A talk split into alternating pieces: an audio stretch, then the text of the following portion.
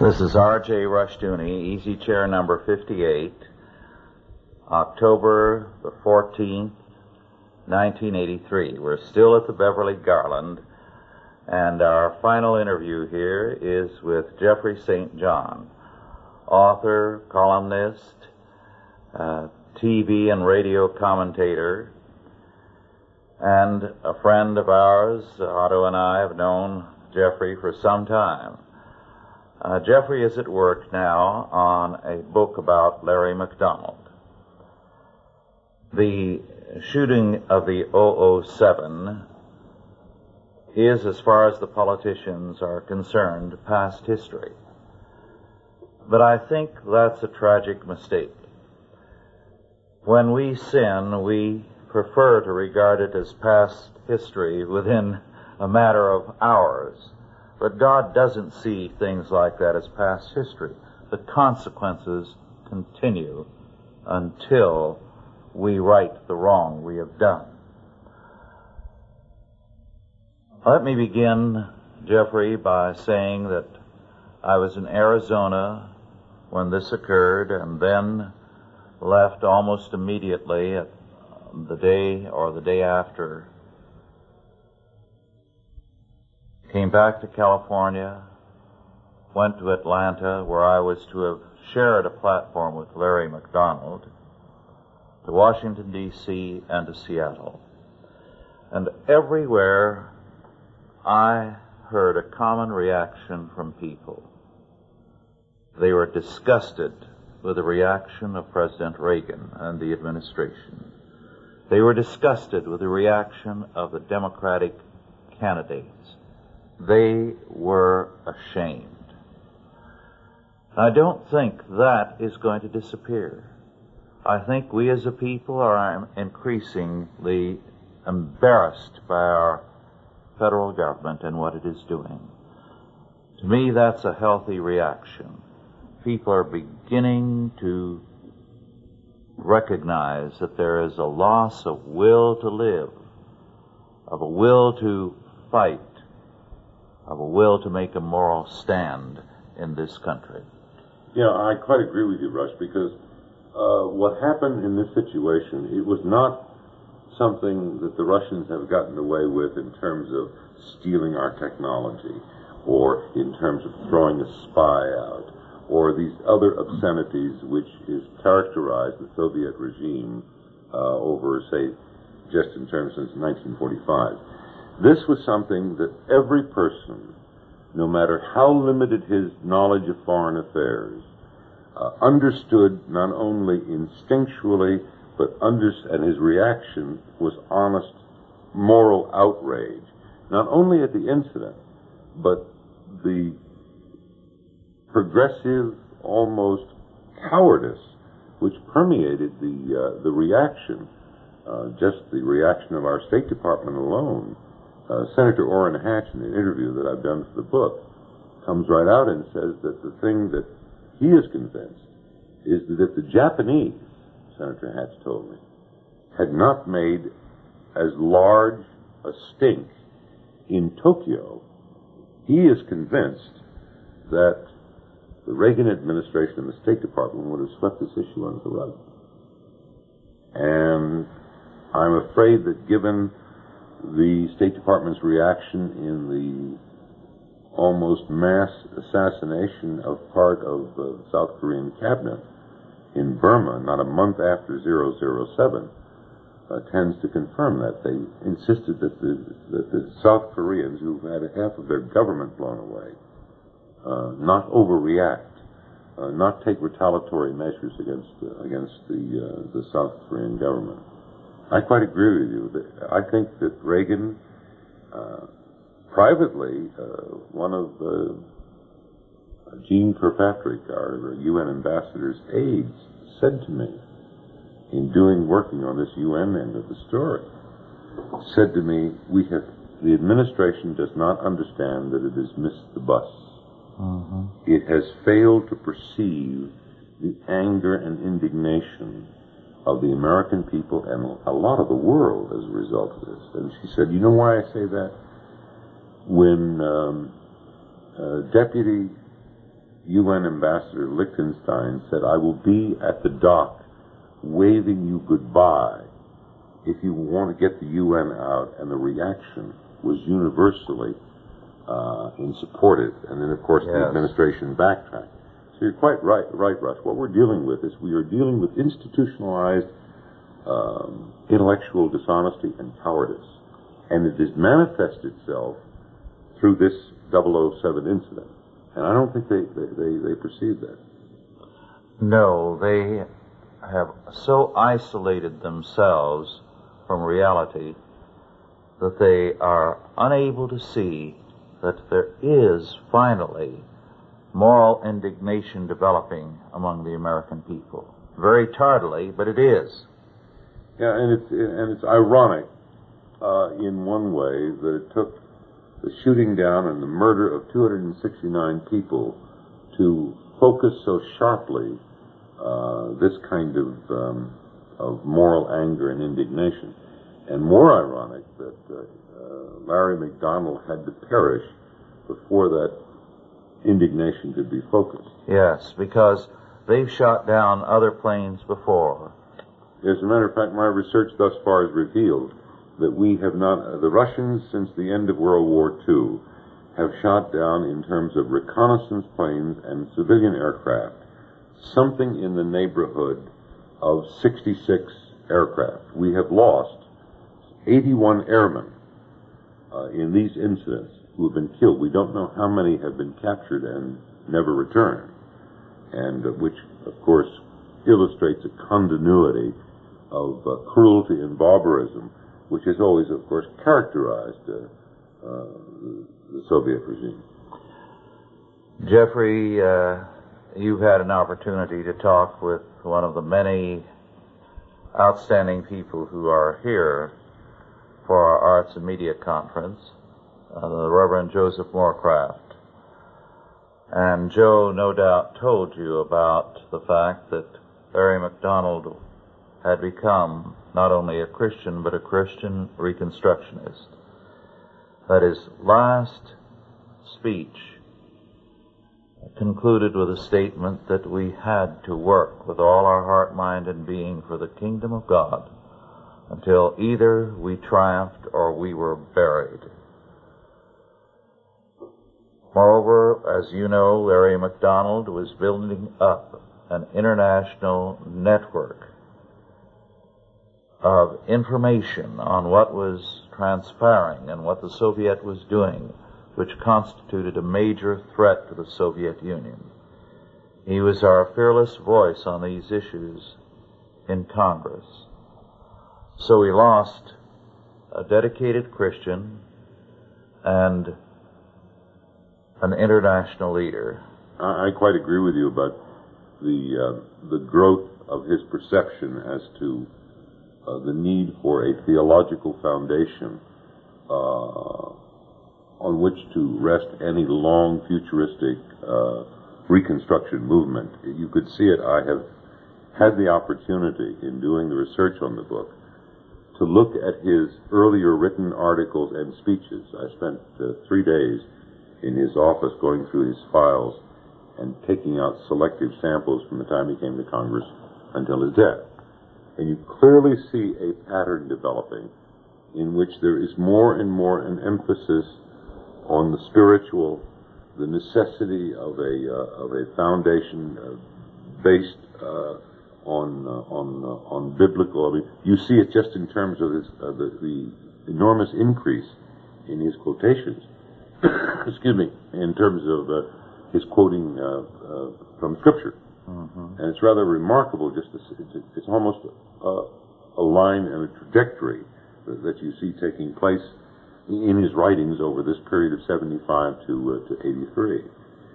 And uh, Robert Stoddard, who is a member of the uh, Council of the Birch Society, said to me uh, at Hot Springs, uh, Virginia, at a meeting right after 007 went down, that he always, we always agreed among ourselves, he said, meaning the society, that no man was really indispensable. But he says, now that Larry McDonald is gone, uh, I may have to revise my opinion about that.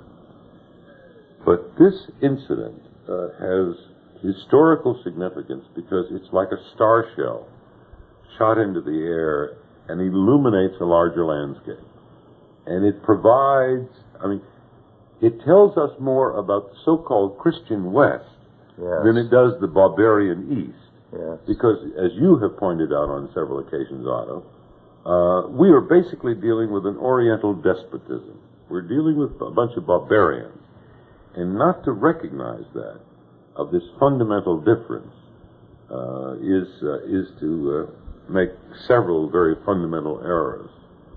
Well, look at how long this has been going on. It's been going on since long before World War II. I remember, I believe it was in the 50s, I'm not sure now, there was an American consul in Africa that was forced to eat the American flag. Nothing was done about that. I recall talking to the uh, Southeast Asia desk about the murder of American citizens in Indonesia by communist groups, guerrillas, under the Sukarno administration. And I was told that This uh, was in the 60s. that was in the 60s. And I was told then that uh, the American rubber companies in Indonesia should have shared ownership with the Indonesians. Well, Goodyear bought its properties in Indonesia in 1918 when the Dutch uh, had the area under colonial rule and when Indonesians were barred by Dutch law from owning land. So there was no way Goodyear could have shared that ownership. Uh, we could go on with all the different things that, uh, all the different probes that the Soviets have used trying to find a nerve in the American body politic. And it's almost like watching somebody putting needles in a cadaver. Nothing, nothing has come, there has been no manly reaction. There's no thought of doing anything to injure the Soviets anywhere in the world. The only sanctions that were, dis- were even suggested by right wing fanatics, of course, was uh, in canceling the wheat sale, in uh, canceling credits, And, and, and and, the, uh, doing things like that. Yeah, it was the Democrats, as a matter of fact, that were more insistent in reading the transcript uh, of the Senate debates. It was highly significant that the most vociferous advocates of a grain embargo were not the Rep- Reagan Republicans, but Senator Robert Byrd of West Virginia, the former majority leader, uh, Senator Patrick Moynihan, uh, the Democrat of New York, and a whole host of people. Here's something else interesting uh, that I found out. Did you know that John Glenn and um, Mr. Cranston, who are seeking the presidential nomination of their own party in the presidency of the United States, did not vote for the resolution condemning the shooting down of 007 of They the Senate want- of the United States? They didn't want to give offense.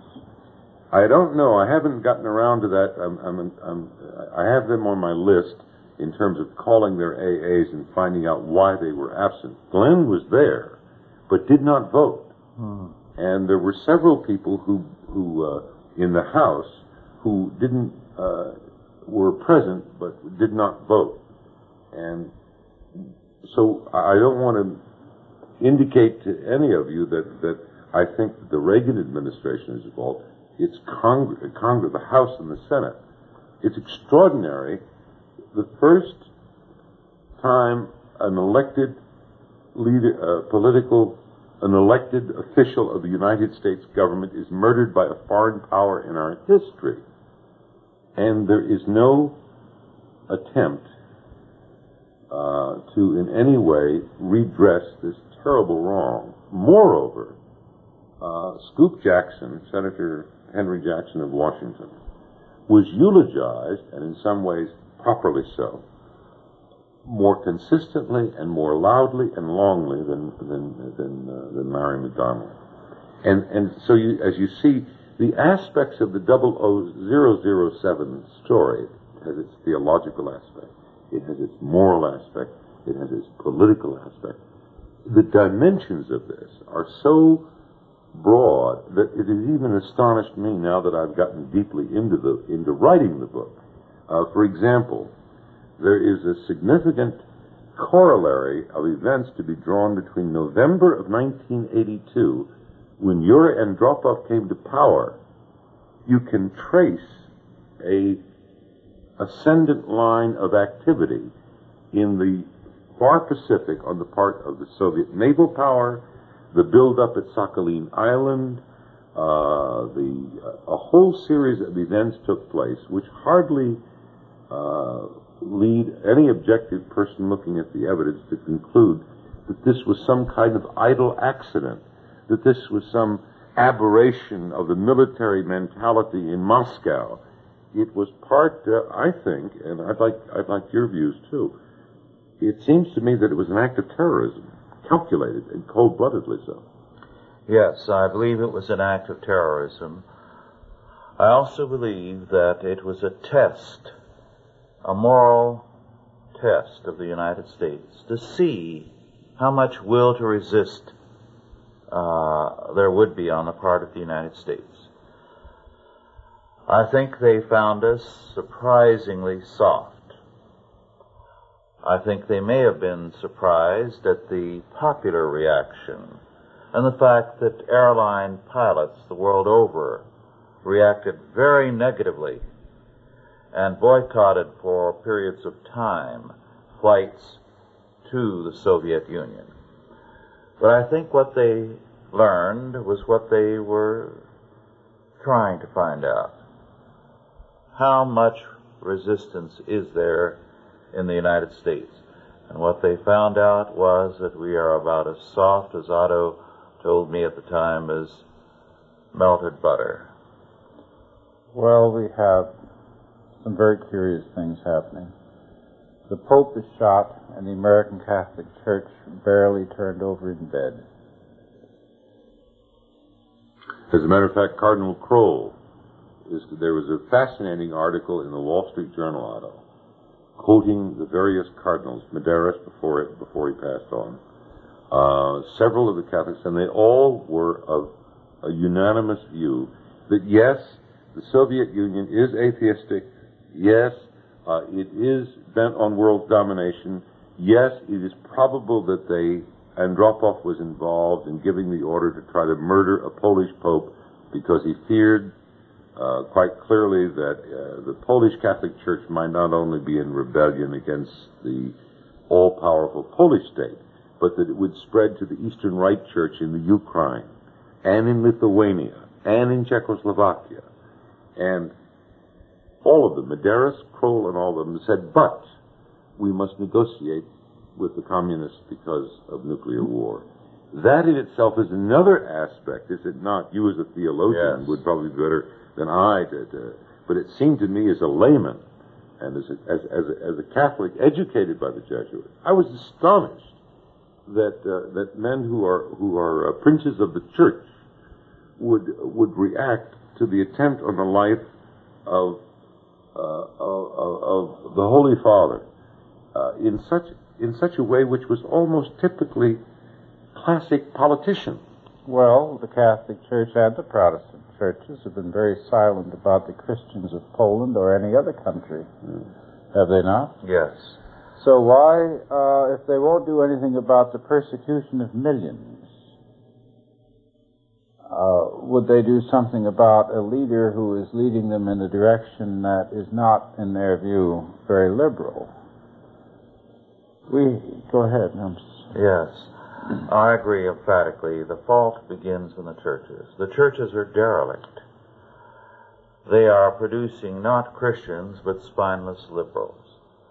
As a result, it's not any surprise that this country and the countries of West, uh, Western Europe are in the moral decline they are in.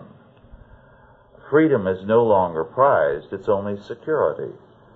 We heard R.A. McMaster say that the average American spends 15 years in front of the television set in his lifetime. Well, six hours a day. Yes. Or, or at least four hours a day. Yes. And uh, you have to add to that all the time he spends on weekends especially during the sports season. And it's quite a bit. And yet he finds it very difficult to spend uh, an hour a year in the study of the faith and reading the Bible or reading something that is serious Christian literature. He can't do it. He doesn't have time for it, is his excuse. Well, it produces a flabby church. It produces a church that, because it has compromised itself spiritually, is ready to compromise on every issue. But what do you make of the, the all right, so the church didn't get upset, Rush and Otto, about the um, uh, the attempt on the on the life of the Pope. He survived miraculously by the by the grace of God. Uh, but at the same time, uh, you have an you have a the murder of 269 people. Everybody gets indignant, gets outraged. I mean, the leadership of the churches just condemns it, and then they go back to business as usual. How do you explain that? Well, uh, I think there's a certain paralysis of the imagination. They don't believe that their lives are in jeopardy. It's very hard for the average American living in this great garden to understand that what is at issue is whether or not he's going to live. We're going to be killed off unless we can stand up. The churches don't believe that. I really sometimes think that the average American doesn't believe that the Atlantic Ocean lapping on the shores of New York also laps on the shores of France, or the Pacific doesn't reach to Japan. That these are only names and legends, that such lands don't actually exist. What we're talking about here is grave peril the Soviet Union can shoot down anyone it chooses. It has conveyed that message very clearly, not only uh, regarding 007, but on many different ways and on many different times. Uh, there was an Englishman recently imprisoned in Moscow, and the uh, one of the advisors, I understand, said to Andropov, "He's a British subject, you know." And Andropov said, I don't think the Queen is going to go to war for Mr. Cohen, or whatever his name was. So, the wave of fear went across the United States. A lot of this indignation that was expressed by the officialdom was actually, uh, I think, hypocritical. I listened to Mr. Reagan. At the end of his talk, uh, that particular radio talk, I turned it off before the commentators intervened with the feeling that we were going to lose. First time in my life. I don't think Congress was angry over McDonald. They removed an irritant as far as the average congressman was concerned. The American Congress agreed with the Soviets that he should have been put away. And officialdom was not indignant. It was only the people. Now, this isn't unprecedented. Britain would never have gone to war with Germany over Poland if it hadn't been forced to by the British people. The British people had had enough of Hitler. And that irritant called Winston Churchill and Anthony Eden. Well, uh, don't include Anthony Eden. Well, he was he was very much on Churchill's side. He resigned, if you recall, from the um, from the um, Chamberlain cabinet over the issue. But anyway, that's yes. Well, one of our speakers in this conference, uh, Jeffrey, is mm-hmm. Senator Bill Richardson. Mm-hmm. California, state yes. senator of California, right?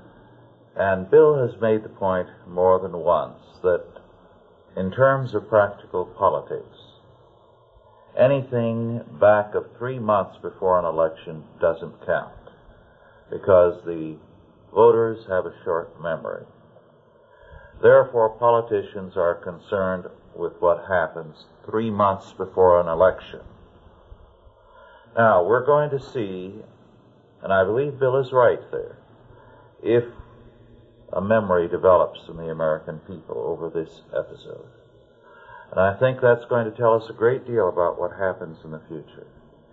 If there is definitely a change in the American character, if there is a restoration of a Christian character underway at Christmas time and New Year's, Americans still will be angry over the 007 and over the murder of Larry McDonald. They will still hold it against both parties that they were so contemptible in their reaction. Now, you have made a very important point. At the time that England finally, England's government, the Church Chamberlain government is the one that went to war against Germany. It was forced to by public yes. opinion. And then the English politicians, knowing that all of them were equally guilty, agreed amongst themselves that there would be no further elections in Great Britain until the war was over. All elections were suspended, and they made a coalition government. Right. Now, we have a calendar sort of government. We can't postpone an election, or at least we never have, under the guise of a national emergency, but we could if we wanted to. And we have, in effect, a coalition government. Uh, our presidents all say the same things. They all promise the same things, and they all break their promise as soon as they get into office. We have been repeatedly betrayed by the men we've elected to the presidency for a long time, for a whole generation. How long will this government endure when it has made itself distasteful to the people? Why should it endure? It's dishonorable. It's cowardly.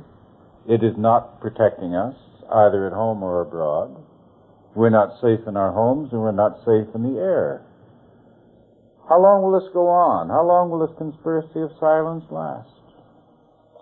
Yes, we see a growing softness manifested. The question is, when will the revulsion come? A couple of episodes in the past week or so, I think, are very revealing of what's happening at the top.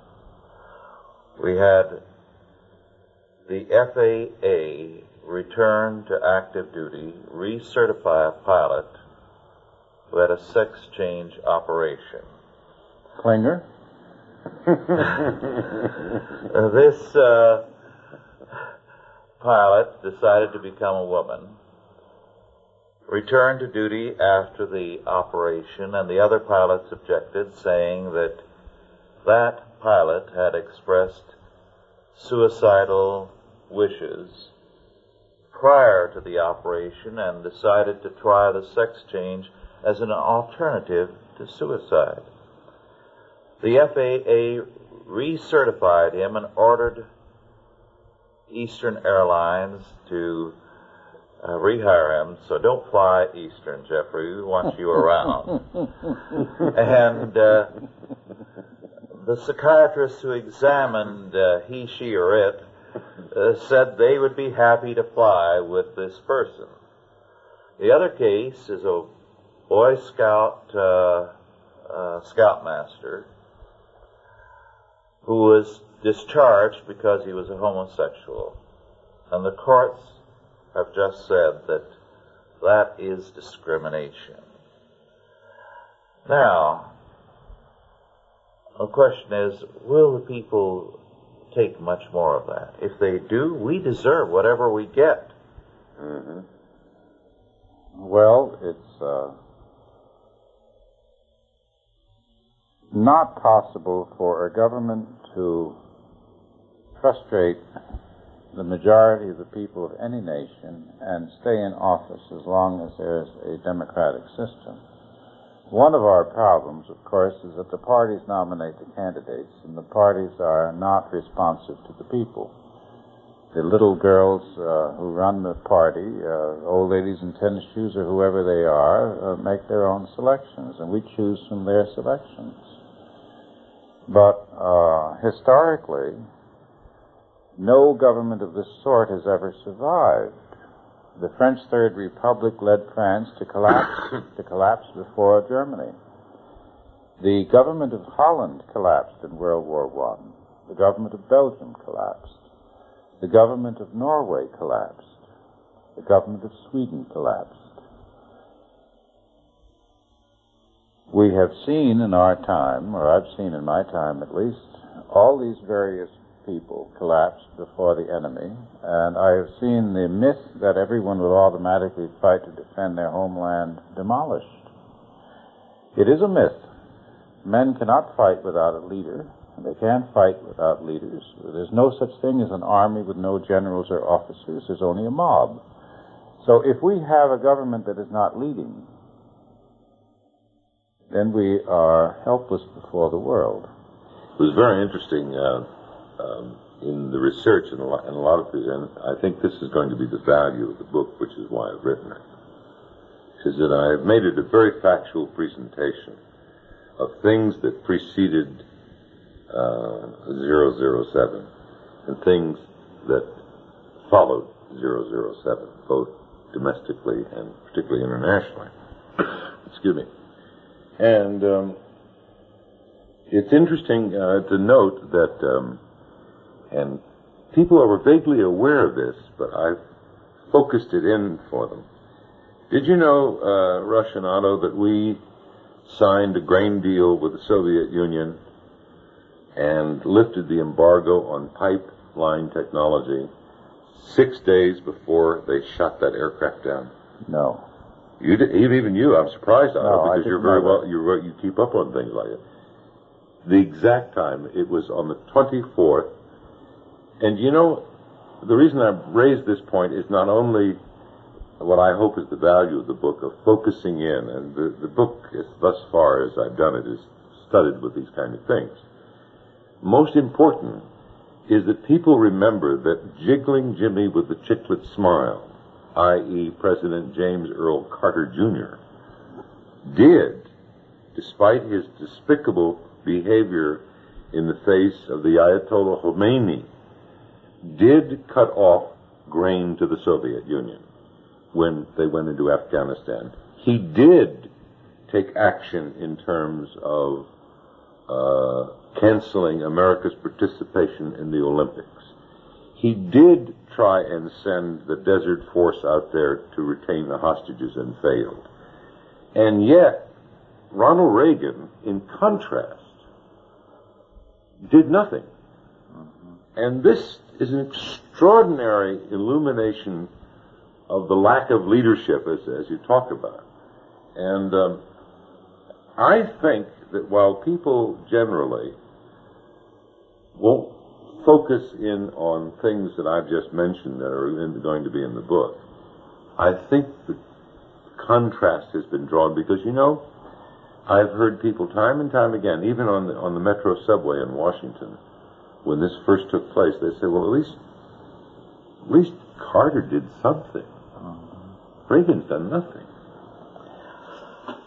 There is a statement I heard a few years ago, Jeffrey, that I thought was all too true. It's a rather blunt statement and perhaps not the best to repeat. But I'm afraid it was all too true and I feel ashamed whenever I think of it and I haven't been able to forget it. You remember a few years ago when you had just come back from Nicaragua? You uh, interviewed Otto and myself and two or three others Yeah, I remember it very vividly. Sunday afternoon, I think it was, Yes. at a radio station or TV station Right. in uh, in San San Diego. Diego. Right, right. Yeah. Well, uh, there were several of us there. Dr. Philip Powell, the distinguished historian of Latin America, who is here at this conference. You probably Yeah, I saw him. Yeah. Yes. And there was uh, another man there, a Latin. And I think you had Otto inside to interview him. And I asked him, tell me, uh, plainly, how do the Latin Americans regard the United States?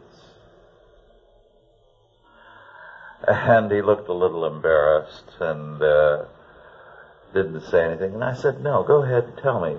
What's their reaction? And he said, They have a saying. It's this the North Americans, they have no balls. now, if the Latin Americans feel that way, the Soviet Union does. Sure. The whole world does. And it tells us that we have a grim future because they're going to challenge us and push us because that's the conclusion they come to. And that's the conclusion they've got to come to in view of the Reagan administration's reaction to the shooting down of the 007 and Larry McDonald. Well, don't forget this isn't the end. No. This is not even the beginning of the end. No. We're going to continue. Now, they tried to kill the Pope, and they may kill him yet. Yes. They did shoot down that plane. Mr. Reagan was shot, and he may be shot again. Yes.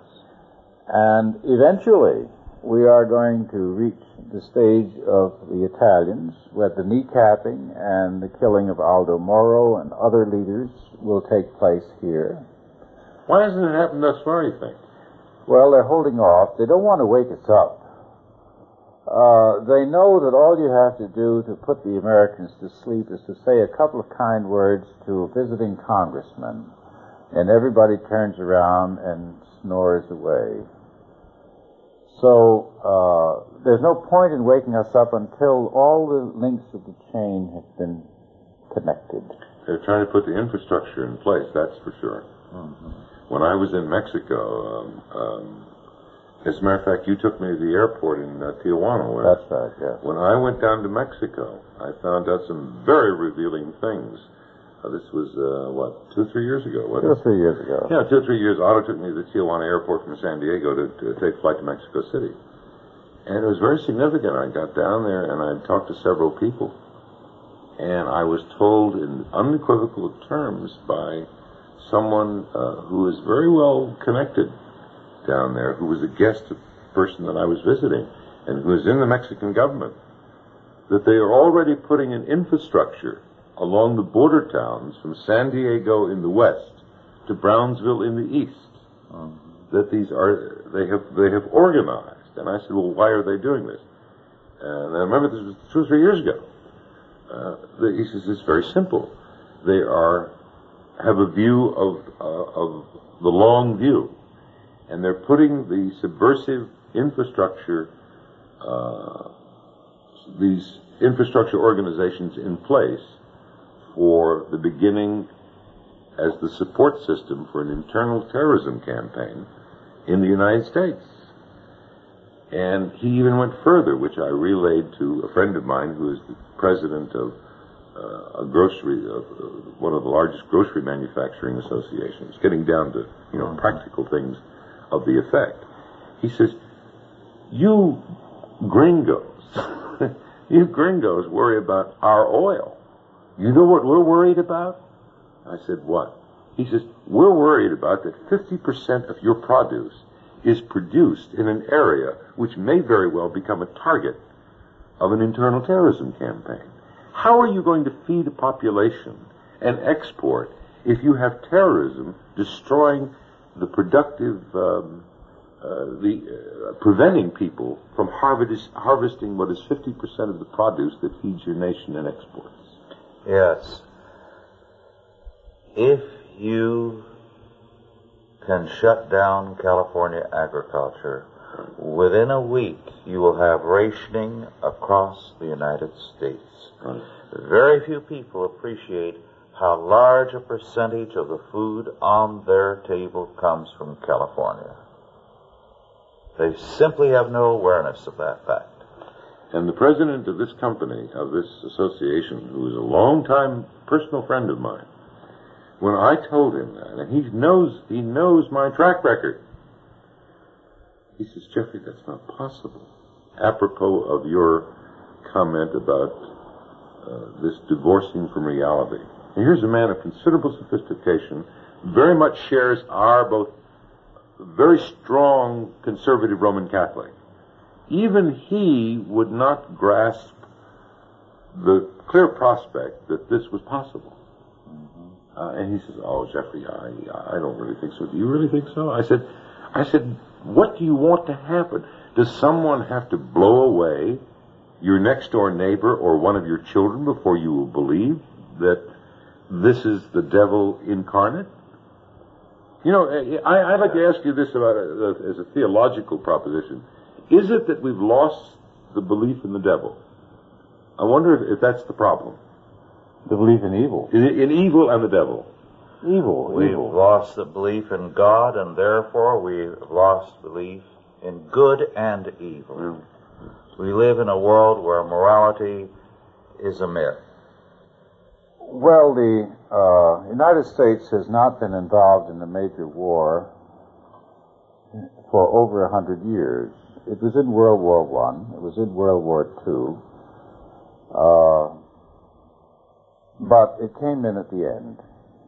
Its contributions were material more than they were military, although I don't want to uh, underrate the courage of our soldiers. And uh, we have not been invaded since the War of 1812, and then it was only in a few places. The average American has led the life of a protected girl. Uh, I, I understand right now that the, they don't even allow boys to fight anymore in school. Uh, the nurses come running uh, and uh, they smother them with pillows. I mean, I don't know how they grow up. So, what are we going to fight with? Powder puffs. Yes.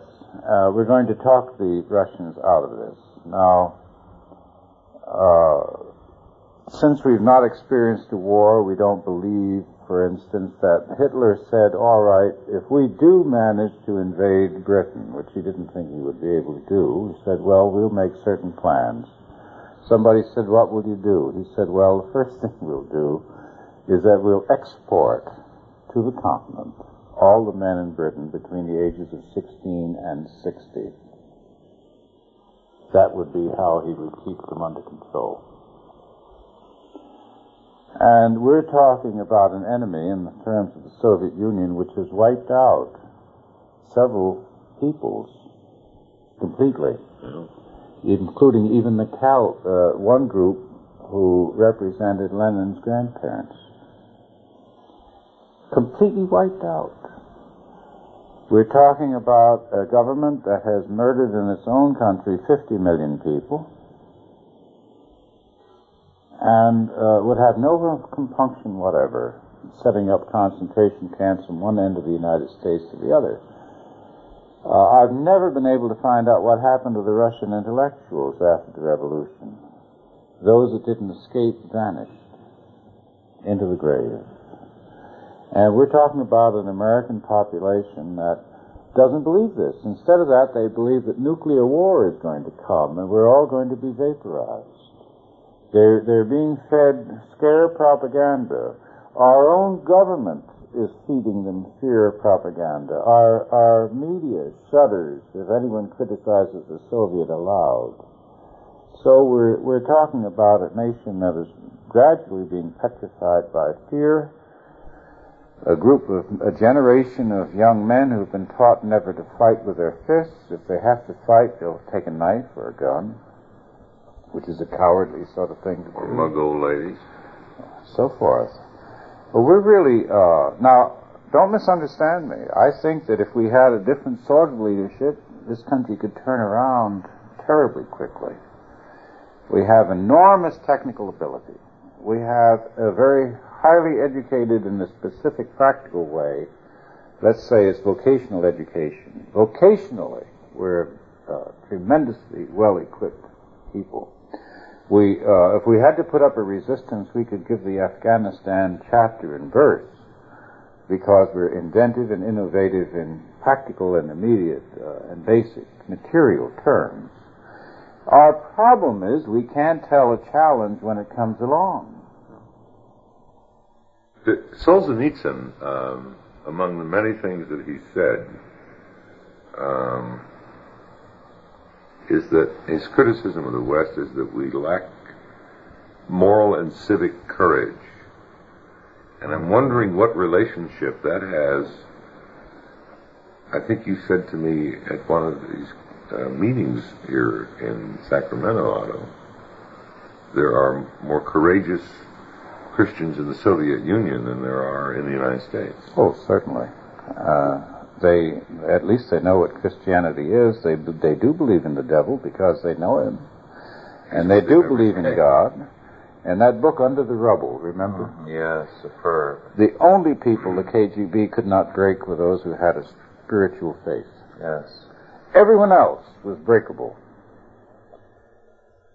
So when Larry McDonald converted, the Soviets knew what that meant. Yes. The prophet Isaiah tells us that when a people abandon God, God abandons them and gives them women and children to rule over them. Well, we've had a child-centered culture. We have a feminist culture. And I heard a Southern uh, Baptist preacher a few years ago when Carter was president declare that the prophecy was fulfilled in that Carter was the child who was a president. you know what? What? Uh, what particularly um, disturbs me about um, about the 007 incident uh, in terms of the of the aftermath of it uh, was the gratuitous one-sided goodwill which from the very beginning was extended by the news media to the Soviet Union. In fact, that even extended to when the South Korean cabinet was almost wiped out in Rangoon, Burma, not a month afterward. How did they excuse the Soviets for that? They merely said that it, uh, it probably wasn't the North Koreans, but was some Burmese set, sect that was uh, involved in it. Some group of eccentrics? Eccentric. No, no, not eccentrics, but just dissidents. Oh, dissidents. And finally, they had to admit. Then the State Department changed the line because it's apparent that we now know that when they finally caught guys who were Koreans, you see, before the before the Burmese police grabbed a uh, a group of Koreans, that line uh, was manifest. Now it's switched when they were Koreans. They don't know whether they're North or South Koreans. It is now shipped to well the uh, South Koreans mustn't overreact because if they do, why, uh, you know, it might be very unpleasant. And uh, yes, well, when the 007 was shot down, before there was any official word, word of what had happened, the news media was telling us that it had uh, strayed into Soviet airspace. No one had made a statement about what had happened. No one knew.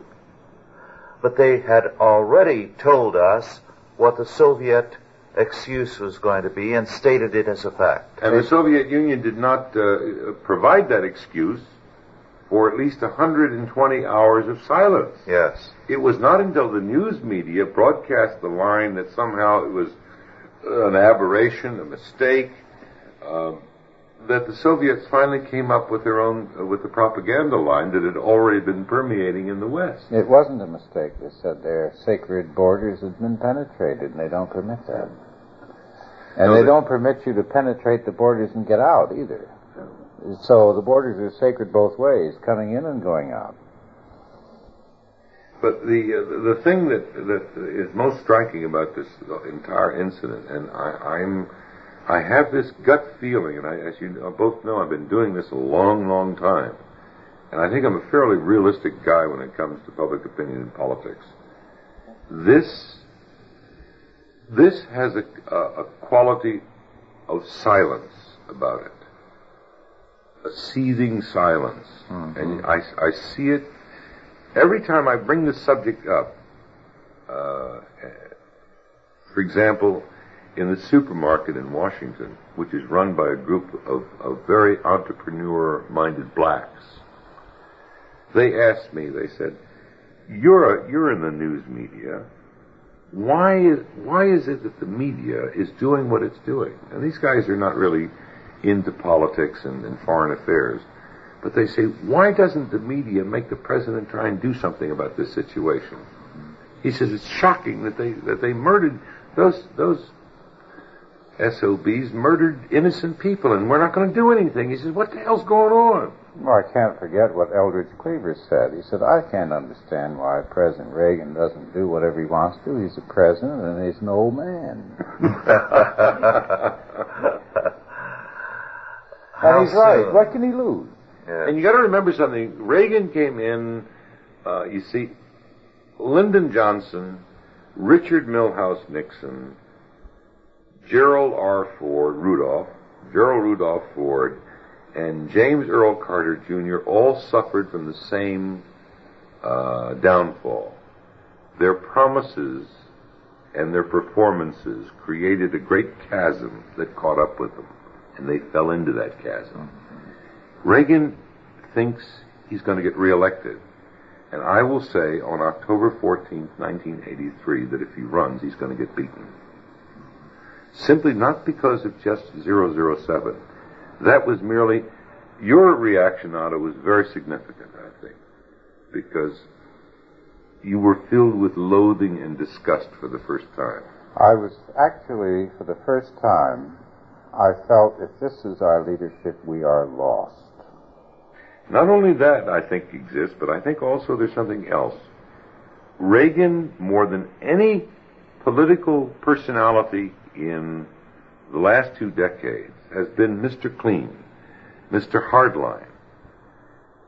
I mean, the disparity between his promises which brought him to power and his performances in power are so enormous and so wide that uh, that uh, he doesn't know that he's not going to get a second term. And I know for a fact that there are people, and it's just not the new right, but I know people who are basically are just not going to vote for Reagan. Before this episode took place, I heard Mort Sahl being interviewed on television, and he was discussing the inadequacy of the Democratic, uh, no, the Democratic candidates. And he thought they were so miserable that uh, he questioned whether any of them could be elected if they ran unopposed. I think Reagan now is handing the victory to them. This is one election where if we had an alternative, none of the above, right, right. Uh, most people would uh, mark that. Well, you know, what a terrible condition it leaves the people. Yeah, but it, it does it does uh, uh, put forth a proposition that uh, that I think I've heard you express, Rush, on uh, several occasions, and that uh, Ronald Reagan, I think you said to me when I did an interview with you some time ago, has proven that there is no salvation in politics. Mm. Is or am I? Yes. Yeah. That he has proven the bankruptcy of the idea that that salvation can come through politics. Yes. And he illustrates most forcefully the need for uh, a, a, a, reconstruction based on Christian principles because you don't have you don't even I mean these men uh, go to prayer breakfasts and everything and it's basically a sham. Yes. I'm not as you know I'm not a I'm not a, a devotee of of, uh, uh of Kierkegaard, but I think it was Kierkegaard who once said that a society uh, is in trouble when the institutions, when people give lip service to institutions but no longer believe in them. And I think we're in that very situation yes. that Kierkegaard described. He says the decay can be seen when that kind of lip service to institutions that people no longer believe in. Well, the percentage of voters voting in any presidential election has declined steadily since Woodrow Wilson. Because that was the beginning of the turnaround. And people have lost faith progressively in the political order. Now, I do feel that one of the most significant things in recent years has been the reaction to Jerry Falwell. Jerry Falwell represents a very mild version of fundamentalism. He has been ready to have his college there in Virginia uh, certified, which your hard-nosed fundamentalists oppose, and rightly so. So what we have in Jerry Falwell is really a very mild man who is very mildly conservative. Mm-hmm. But the fact that he has said that we need to have a moral expression in the political order, Mm-hmm. and because he's organized people to vote, to register and vote, the hue and cry raised against Falwell is a tremendous thing. And so hypocritical. Yes. It is revelatory of the fact that they are afraid precisely of what Jerry Falwell is a small indication of. The changing moral climate, the changing theological climate in this country. People are beginning to think as Christians again. Now that's our hope. If we're going to have a turnaround, that's where it's going to come. And it's going to be only when the voters put the fear of God into the politicians. And by the fear of God, I mean theologically, the fear of God to make them realize we believe there's a God. And we want a moral order. And we won't settle for anything less. Then you'll have a change. I think one indication of that is we have reached a stage in history where there will be one-term presidencies. And we've had that's been the last four. Yeah. Well, we've we've had a series of weak presidents. As this same sort of thing happened before the Civil War, mm-hmm. Yeah. and this is one of the things that led to the Civil War was the collapse of the political leadership in the United States. We're watching the collapse of our political leaders. And you know, it's very. It's. I'm glad you brought that up, Otto, because the people had lost faith that they could resolve their their their their their problems and disputes through the political system. They gave up on it, and they had every reason uh, to abjure doing anything uh, through the political system because of the kind of leadership they had. That was just abominable and abysmal. Well, uh, there's an excellent book uh, uh, just published, Paul Johnson's Modern Times. Author of the Enemies of Society. Yes. Yes. Yes. Yeah, yeah. He's a A brilliant guy. history of the uh, world from 1920 to 1980. And he has a chapter towards the end on America's will to suicide, Ah. which begins with Kennedy being elected to the present. America's will to suicide. Now the question is, will we change that to a will to live? We're only going to do that on a Christian basis. Well, our time is just about up. Is there a last word that uh, either of you have to offer? It's good to see you two uh, uh, radical roughnecks again. I, I, I know I know your your supporters wouldn't like the thing, but I've known you guys so long. I guess I could say that to you. And then your conference was superb. It Well, really is. thank you. Yeah, it really. Uh, uh, you know, I have to, as a reporter, I've had to attend all kinds of conferences, and you can do half these conferences with your mind out of focus. This is the first time in years that my mind has been completely in focus and riveted, particularly uh, Otto Scott's uh, uh, talk on uh, the artist as a propagandist. Yes, that was excellent. Yeah. Excellent. I'll, I'll have to pay you for that. Uh, I'll bring my shoe shine kit the next time. Very Otto. Ask anything, you can have it. well, thank you very much, Jeffrey. Thank you. We'll look uh, forward to seeing you again out here one of these days, Yes, and sir. maybe the next time you can come up to Calaveras County and see how we live there in God's country. I'm going to I'm going to make a point of doing that. Scott's browbeating me to come up there and see him Oh, Murphy's, California. He has a most lovely place Yeah. and a beautiful setting, Yeah. an ideal library. Well, thank you all for listening. It's been good to be with you again. And we'll be with you again in another two weeks.